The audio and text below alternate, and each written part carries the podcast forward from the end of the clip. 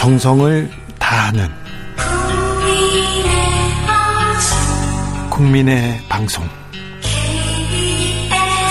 KBS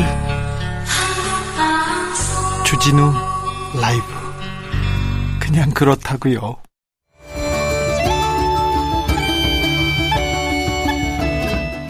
코로나 시대 2년 여러분 어떻게 보내고 계십니까? 생각지도 못했던 코로나 바이러스를 만나서 평소에는 그냥 얼마든지 했던 일들이 지금은 할 수 없어요. 만날 수도 없고 어디 갈 수도 없고 끝이 없는 어두운 터널을 지나가는 것 같습니다. 하지만 우리는 코로나 시대를 지나면서 함께 살자 연대를 생각하고 또 용기를 희망을 생각합니다. 끝은 옵니다. 반드시 옵니다. 코로나 끝날 때까지 함께 이겨내 보겠습니다. 주진우 라이브 코로나19 특집 대담. 아, 지난 2년 우리의 삶은 어떻게 달라졌을까요? 노르웨이 오슬로 대학교 박노자 교수 모셨습니다. 어서 오십시오. 안녕하십니까? 네. 안녕하십니까? 교수님 건강히 잘 계셨어요? 네, 네, 저 코로나 시대임에도 불구하고 건강히 네. 잘 살았습니다. 저희 오신 지 조금 되셨는데 그동안 뭐 어떻게 지내셨어요? 좋은 일 있으면 말씀해 주십시오. 좋은 일이라기보다는 자가 격리를 10일 당하고 네. 저는 작업이 기회라고 생각하고 골반이 박혀서 그렇습니까? 네, 잘 살았습니다. 그럼 코로나 시대에 교수님을 바꿔놓은 가장 크게 바꿔놓은 것은 무엇입니까? 그 전체 세계 체제를 생각하면은 네. 다시 한번 기업을 제치고 국가가 재부산된 것은 세계사적인 큰 변화라고 아, 제가 진단하고 있습니다. 네. 인류에게도 경고하고 있는 것 같아요. 아, 인간이 이렇게 살면 안 된다. 이런 얘기를 하고 있는 건 아닌가 생각해 봅니다. 그러니까 우리가 자연을 너무 많이 파괴해서 자연 네. 속에 있는 수많은 바이러스들은 이제 동물에만 국한되지 않고 인수 공유 바이러스로 네. 우리한테 옮겨오는 겁니다. 네. 우리가 그만큼 자연을 파괴한 것이라고 봐야 하는 것이기도 하죠. 네. 그러니까 그런 부분이 분명히 있고 인류는 더 이상 이처럼 파괴적으로 이 지구별에서 살면 안 된다는 경고하는 말씀에 공감합니다. 알겠습니다. 백신이 개발됐고요. 치료제도 나왔어요. 그런데 코로나 상황은 더 심각해지고 있습니다. 이걸 어떻게 받아들여야 됩니까? 그러니까 결국에는 새로운 변종들이 나오고 변종들이 조금 더 소프트화 되고 네. 그러니까 결국에는 이거는 그저 그냥 풍토병이랄까? 네. 그러니까 그저 그냥 계절병, 계절 질환처럼 네. 뭐 이렇게 결국에는 바뀔 확률이 좀 있다고 보는 학자들이 있는 걸로 알고 있는데 네. 일단 제일 중요한 것은 백신 접종이 네. 적어도 이제 89% 90%를 넘어야 하는 예. 것이죠. 네. 근데 지구촌에서는 빈부격차 그러니까 빈 그 가난한 나라 같은 경우에는 접종률이 매우 저조해서 이 역시 큰 문제라고 봅니다. 네. 노르웨이 상황은 어떻습니까? 노르웨이 같은 경우는 접종률은 대단히 높고요. 네. 부자 나라니까. 네. 부자 나라고 국가 시스템이 잘 돌아가니까. 네. 그런데 오미크론은 요즘은 그 파도가 대단히 높습니다. 네, 네. 그런데 오미크론 같은 경우에는 사망률이 아주 낮고 예. 그렇게 진상이 심각하지가 않아. 네. 지금 같은 경우에는 노르웨이 당국들이 반역 그 자체에 의미 두지 둔다기보다는 그저 상황이 지나치게 당국의 컨트롤을 벗어나지 않게끔만 네. 하려는 것 같고요. 네. 봉쇄, lockdown 조치를 극도로 피하려고 하는 겁니다. 아 그렇습니까? 네, 일단 더 이상은 어, 영세업자들을 또 힘들게 할 수도 없고 네. 학업 학생들의 학업도 방해할 수 없기 때문에 네. 되도록이면은 방역보다는 일단 바이러스 컨트롤에 네. 좀더 많은 중점을 두는 것 같습니다. 노르웨이는 방역 패스를 어떻게 적용하고 있어요? 없습니다. 없어요? 없습니다. 한데 노르웨이에서는 방역 패스가 없어도 되는 이유 중에 하나는 공립병원이 전체 병원의 90%이기 예. 때문입니다. 그러니까 공립병원의 병상들이 여유가 충분히 있기 때문에 네. 비록 오미크론 확진자들이 늘어나도 충분히 수연이 가능하고 네. 그리고 아까 말씀드린 것처럼 사망률이 낮기 때문에 네. 이렇게 해도 된다고. 어, 다른 유럽 국가들은 방역 패스, 백신 안 맞으면 뭐 대중교통도 못 하고 극장이나 뭐 식당도 못 가고 그러는데 노르웨이는 안 그러네요.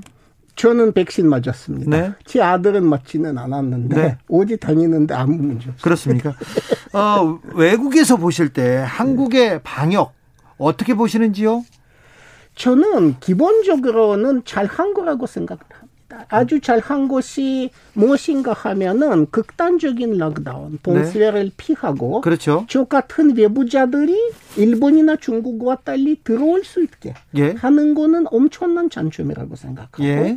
확진자 수를 일단은 상당히 줄이고 이렇게 통제하는 게 매우 큰 장점이라고 생각하는데 네. 단점이라면은 반역 인력들 상당수는 그 초임금 공무원 노동자 또는 네. 비정규직 노동자들이고요. 네. 그들 같은 경우는 사실 그들의 특한 초착취가 K 반역의 대가라는 부분이 또 분명히 있는 것 같습니다. 예. 반역 인력들이 너무 피곤들합니다. 아, 네. 방역 너무 너무. 어, 의료 노동자 방역 어. 인력들이 너무 희생하고 있죠. 너무 지나치게 희생하고 있고 제가 지금 한국에 며칠 지내면서 보건소 자주 이게 드나들고 있었습니다. 네. 예, 그런데 보건소 여선 특히 창구 거기에 근데 노선 여선 노동자들 보면은요. 네. 파김치들입니다. 아이고. 다들 그냥 너무나 지친 모습이고요. 네. 번아웃 상태가 대단히 심해 보입니다. 아, 네. 그러니까 국가가 조금 그런 분들을 좀 대우해 줘야 되는데 조금 뭐 지원도 해주고 금전적인 어, 금전적인 보상도 해줘야 되는데요. 보건 인력 진원이 필요했습니다. 네네. 그게 잘 되진 않았고 그 다음에 우리의 큰 약점이 하나 드러난 게 국립병원의 수가 10%밖에 안 되고 예. 국립병원 병상 수가 제한 적이라는 네. 부분이 네. 노출됐습니다. 코로나 시대에 국가 지도자 이게 더 중요해집니다. 그렇죠. 그러니까 아까 말씀드린 것처럼 코로나 시대에 다시 국가가 재부산됐습니다. 네. 이제 국가 위주의 세계 체제로 다시 간 거죠. 네.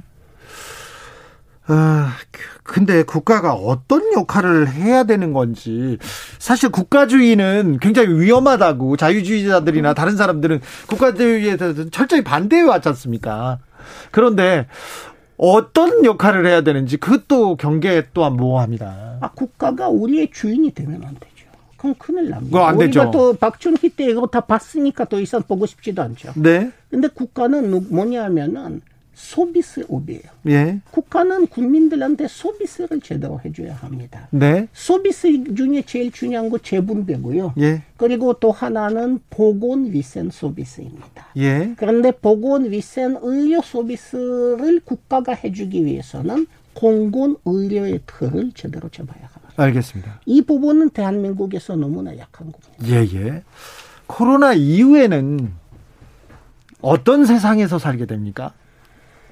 아, 좋은 말씀 드리고 싶지만 네. 아쉽게도 좋은 말씀 드리기 어렵습니다. 네. 대체로 세계 체제의 기본 틀이 유지되면서 단 빈부격차라든가 불평등 같은 것이 더욱더 심화되는 네. 것을 말씀드릴 수가 있고요. 예. 고소득 국가와 저소득 국가의 격차도 대단히 늘어나는 것으로 예. 지금 집계되고 있습니다. 그러니까 기존의 신자유주의적인 세계의 불평등, 격차, 그리고는 각촌의 제국주의적인 갈등들, 특히는 중노와 미국과 소반 사이의 갈등들 네. 이런 부분들이 지금은 심화되고 있고 네. 앞으로 잘못되면 다음 달에 전쟁이 날 수도 있는 그런 상황으로 우리가 가고 있습니다. 한국은 잘 가고 있습니까? 우리나라는 지금 방향은 잘 잡은 것 같습니까? 한국의 경우에는 문재인 정권이 어떻게 보면 방향은 옳았으나 제대로 그 원했던 만큼 하지는 너무나 하지는 못했습니다. 네. 그러니까 소기에 목표에 전혀 달성하지는 못한 겁니다. 방향 자체는 나왔습니다. 네. 공공선을 강화하려고 했는데 그렇게까지 강화되지는 않았고 아, 예. 공공 의료를 강화하려 했는데 지금 저희들의 국민, 국민 의료 보험의 보장성이 65%까지는 올랐는데 원래 목표가 70%였습니다. 네. 그렇게 하지는 못했습니다. 네. 비정규직 제로를 비쳤는데 민간 부문 비정규직이 더 많아졌고요. 공군 부문 같은 경우에도 남아있기는 합니다. 오사공원님께서 국가는 국민을 위해서 영순인 민생 복지를 둬야 됩니다. 민생 복지를 늘려야죠. 시민들의 삶은 더 팍팍해집니까 이제? 네, 왜냐하면 이 정권이 아무래도 신자유주의라는 한국의 발전의 궤도를 수정하지 못했습니다. 네. 그게 가장 큰 문제라고 봅니다. 아, 2022년은 대선이기도 합니다. 대선 대통령 선거 어떻게 보고 계십니까? 저는 좀 절망적으로 보고 있습니다. 아, 절, 거의 절망에 가깝습니다. 네, 어떤 면에서요? 저는 보고 싶은 선거의 모습은 정책 선거입니다. 네. 그러니까 후보들이 대한민국이 앞으로 5년 동안 어떤 발전을 원하는가, 합리적인 어떠한 blueprint, 계획을 네. 제시하고, 그럼 그리고는 이제 유, 유권자들이, 그러니까 유권자들이 그 계획서 보고 후보들을 심사하는 심사관이 되는. 아니 그런데요, 교수님. 네. 네. 그런데 우리 대선이 정책 선거였던 적이 없었어요. 계속 일했으니까 우리 계속, 정치가 계속 그랬죠. 좀 후진적입니까? 네. 아, 많이 후진적이에요? 그러니까 지금 한국 정치에서는 현상 유지파가 그러니까 자유주의적인 현상 유지 유지를 이제는 하려는 분들과 네. 오히려 상황을 더 악화시키려는 아, 그런 현, 분들이 싸우는 것 같습니다. 현상 유지하는 사람들과 그리고 상황을 더 악화시키는 사람들 간의 지금 대선입니까? 네, 현상 자체도 별로 좋지는 않은데 네. 지금 상황도 사실 많은 사람한테 절만적이고 아까 말씀드린 것처럼 신자유주의가 그대로 남아 있는 거죠. 그런데요. 그 그런데 또 한쪽에서는 권력을 잡으려는 사람들이 사실상 그 현 상황을 또 악화시키려는 아, 예. 것 같고요. 까꿍 돌쇠님께서 노자영이 대선에 나오면 어떨까요? 얘기합니다. 이건 대선에 나올 사람은 누군가 어떤 사회적 계층, 네. 계급을 대표하는 사람이에요. 예. 저는 이제 그저 개인이고 제 5분 연구업입니다. 네. 어, 최근에 저 당신이 몰랐던 K라는 책 내셨어요. 또 훌륭한 책 내주셔서 감사합니다. 대한민국을 위해서 박노자 교수가 몇 가지 제언을 했던데 어떤 내용입니까?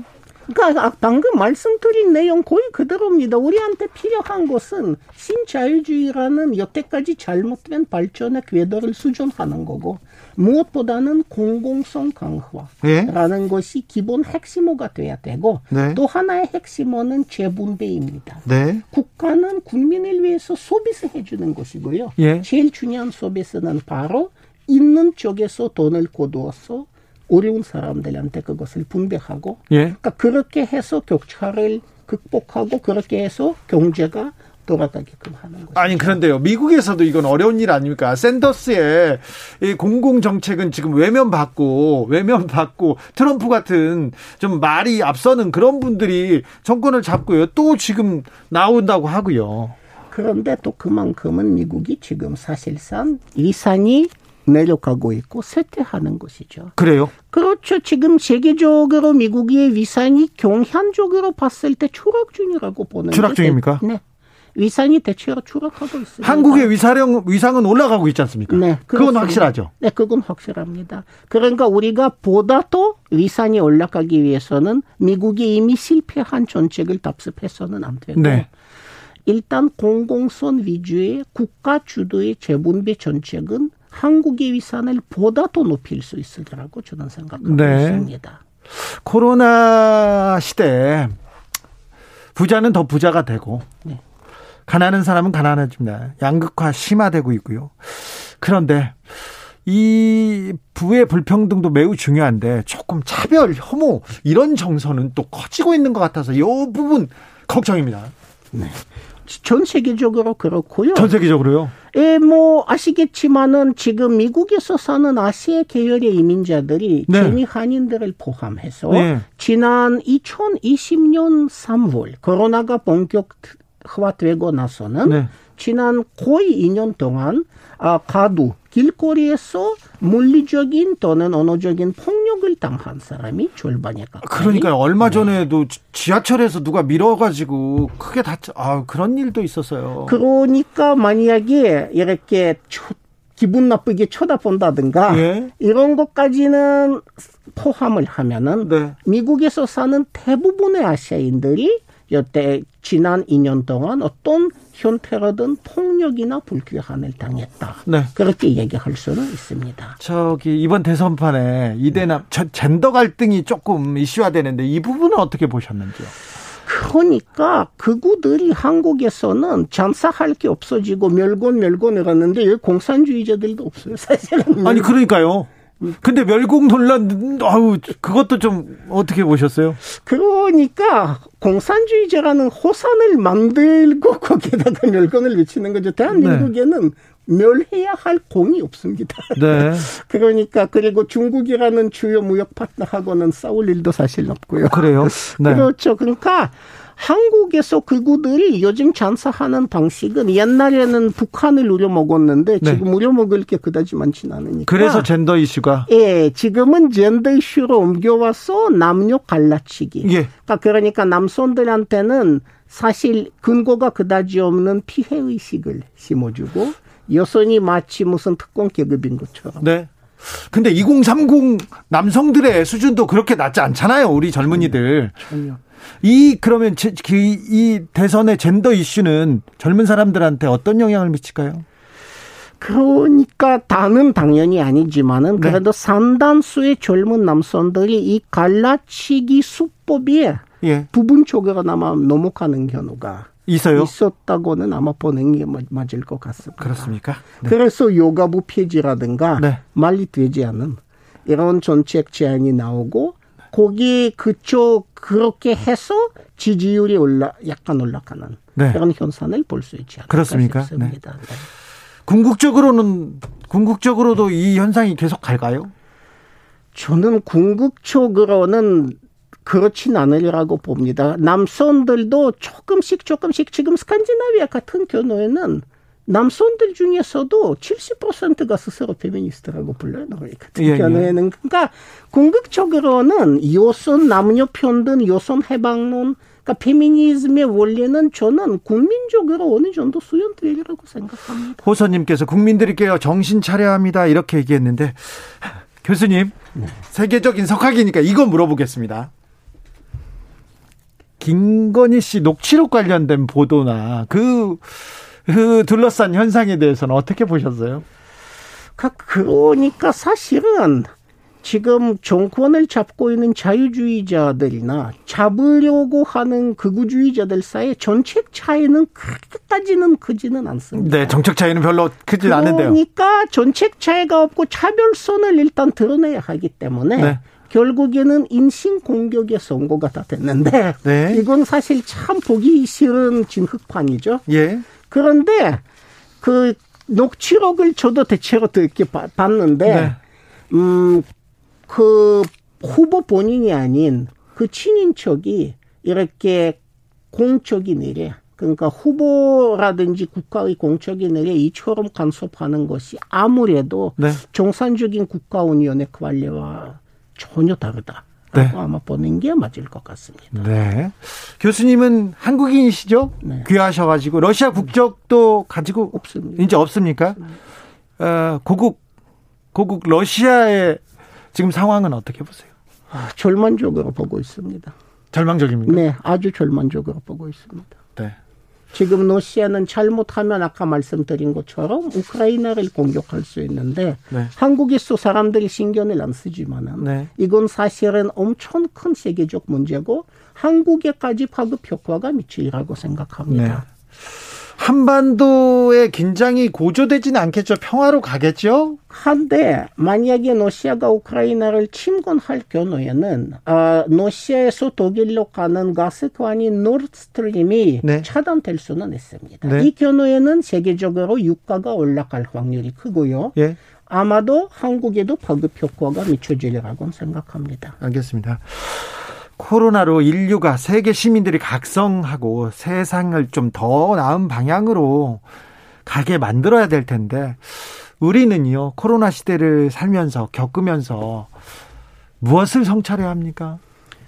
그러니까 결국에는 우리는 발전 발전 진보라는 말도 저도 스스로 진보라고 하지만 진보라는 말도 앞으로 나아감이란 뜻이지 뜻이지 않습니까? 네. 근데 세상을 변진법적으로 본다면 네. 앞으로 나가는 만큼 우리가 사실 뒤로 가는 겁니다. 네. 그러니까 진보가 된 만큼은 인류가 기술적으로 진보된 만큼은 자연계가 파괴됐고요. 네.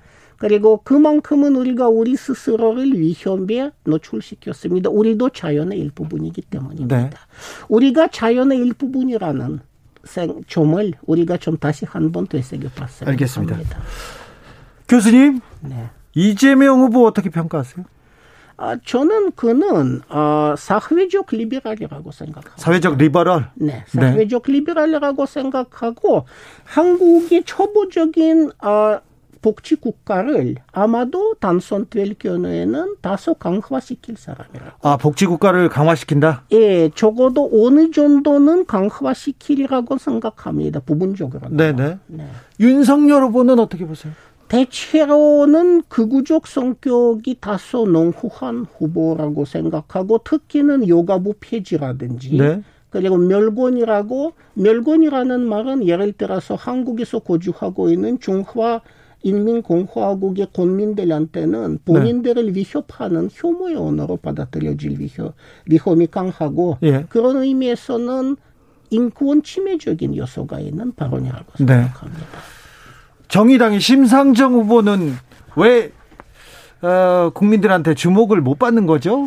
저는 심 후보를 많이 돈전을 하는데 네. 그심 후보는 좀 전략을 잘못 짠 것 같습니다. 심 후보는 지나치게 20대의 고학력 여성들의 지지에 많이 기대는 것 같은데 네. 그것도 나쁠 거는 없지만 그것보다 더 넓은 계층 속으로 파고들지 못한 부분이 있고요. 예. 그리고는 본인이 노조 활동가 출신임에도 불구하고 예. 노조들과의 고리가 지나치게 벌어졌다고 저는 생각합니다. 어, 진보를 대표하는 정의당이 네. 어, 진보의 대표성을 지금 가지고 있는지 에, 가지고 있는지 좀 의문을 가진 분들이 많은데 어, 진보당은 다시 다시 그분 그들의 마음을 갖게 될까요? 그러니까 그 정의당은 제가 당원이 아니라서 말씀을 굉장히 조심스럽게 드리지만은 네. 정의당 같은 경우에는 공당으로서는 공당으로 제대로 된 이렇게 길을 가자면은 네. 지나치게 한 사람이 대중적 인기가 높은 지도자에 네. 그렇게 기대서는 안 되고 네. 당의 메커니즘이 좀더 제도화돼야 되지 않을까 네. 이런 생각이 있고요. 예. 그리고는 아까 말씀드린 것처럼 조직 노동 그리고 precariat 네. 그러니까 비정규직 노동자 네. 그러니까 미조직 노동 그쪽을 좀 더 적극적으로 파고들고 그 이해 관계를 조금 더 적극적으로 표변 그 표방할 수 있었으면 좋지 않을까 네. 그런 생각이 있습니다. 대선은 대선은 뭐 국가적으로 매우 중요한 일입니다. 지금 대선 주자들이 공약을 내면서 이 사회가 어떻게 가야 되는지 그 방향을 제시하기도 하는데 이번 대선 어떤 공약으로 어떤 논쟁으로 좀 사회를 사회에 보탬이 됐으면 한다 이런 생각 있으십니까? 저는 세 가지가 너무나 부족하다고 생각합니다. 하나는 지금 한반도는 사실 기후 변화로 가장 크게 손해 볼 것이 한반도거든요. 예, 예. 여기에서 아열대화가 돼 가고 있고요. 예. 지금 보도 보니까 태양의 온도, 수온이 다 올라가고 있는데 한반도 주변의 수온은 평균, 지구 평균보다 두 배 빨리 올라갑니다. 아이고, 네. 그러니까 여기서는 기후 변화의 중심 중의 하나예요. 네네. 그런데도 후보들이 이렇게 공약이라든지 토론 이런 거 보면은 네. 기후 변화에 대한 생각이 너무 부족. 좀 뒷전입니다. 그거 하나고 그 다음에 노동에 대해서는 후보들이 너무 무관심한 것 같고요. 예. 그리고 불안 노동 문제 어떻게 해소할 것인가 이런 부분에 대해서는 뾰족한 생각이 없는 것 같고요. 네. 그리고 또 하나는 대한민국이 아시겠지만 출산율이 0.86 정도 되지 네, 네. 않습니까? 네. 이런 사회에서는 대대적으로 이민을 받아들이지 않고서는 사회 자체가 유지가 불가능합니다. 네. 어떻게 해서 다인종, 다민족, 다전적 사회로 무난히 넘어갈 수 있을 것인지. 네. 그런 데에 대해서도 생각과 공약이 부족합니다. 알겠습니다. 이 세 가지가 큰 문제라고 이 세 가지 논의가 조금 더이 네. 대선에서 좀 공론의 장으로 나왔으면 좋겠습니다. 네. 네. 교수님 언제까지 한국에 계세요? 아, 내일 새벽까지. 아, 이거 바로 가세요? 너무 안타깝네요. 아, 더 모셔다 배웠어야 되는데. 우리 방, 박노자 교수하고 저하고 좀 동갑이에요. 친구인데, 아, 이렇게 훌륭한 강의를 좀 들었어야 되는데, 더. 네. 어, 건강하시고요. 감사합니다. 지금까지 코로나19 2년 특집 대담 노르웨이 오슬로 대학교 박노자 교수 함께 했습니다. 감사합니다. 감사합니다. 자, 특집 대담은 내일도 이어갑니다. 주진우 라이브 여기서 인사드립니다. 양양 이상순의 같이 살자 들으면서 저는 물러가겠습니다. 내일 오후 5시 5분에 저는 다시 돌아오겠습니다. 지금까지 주진우였습니다.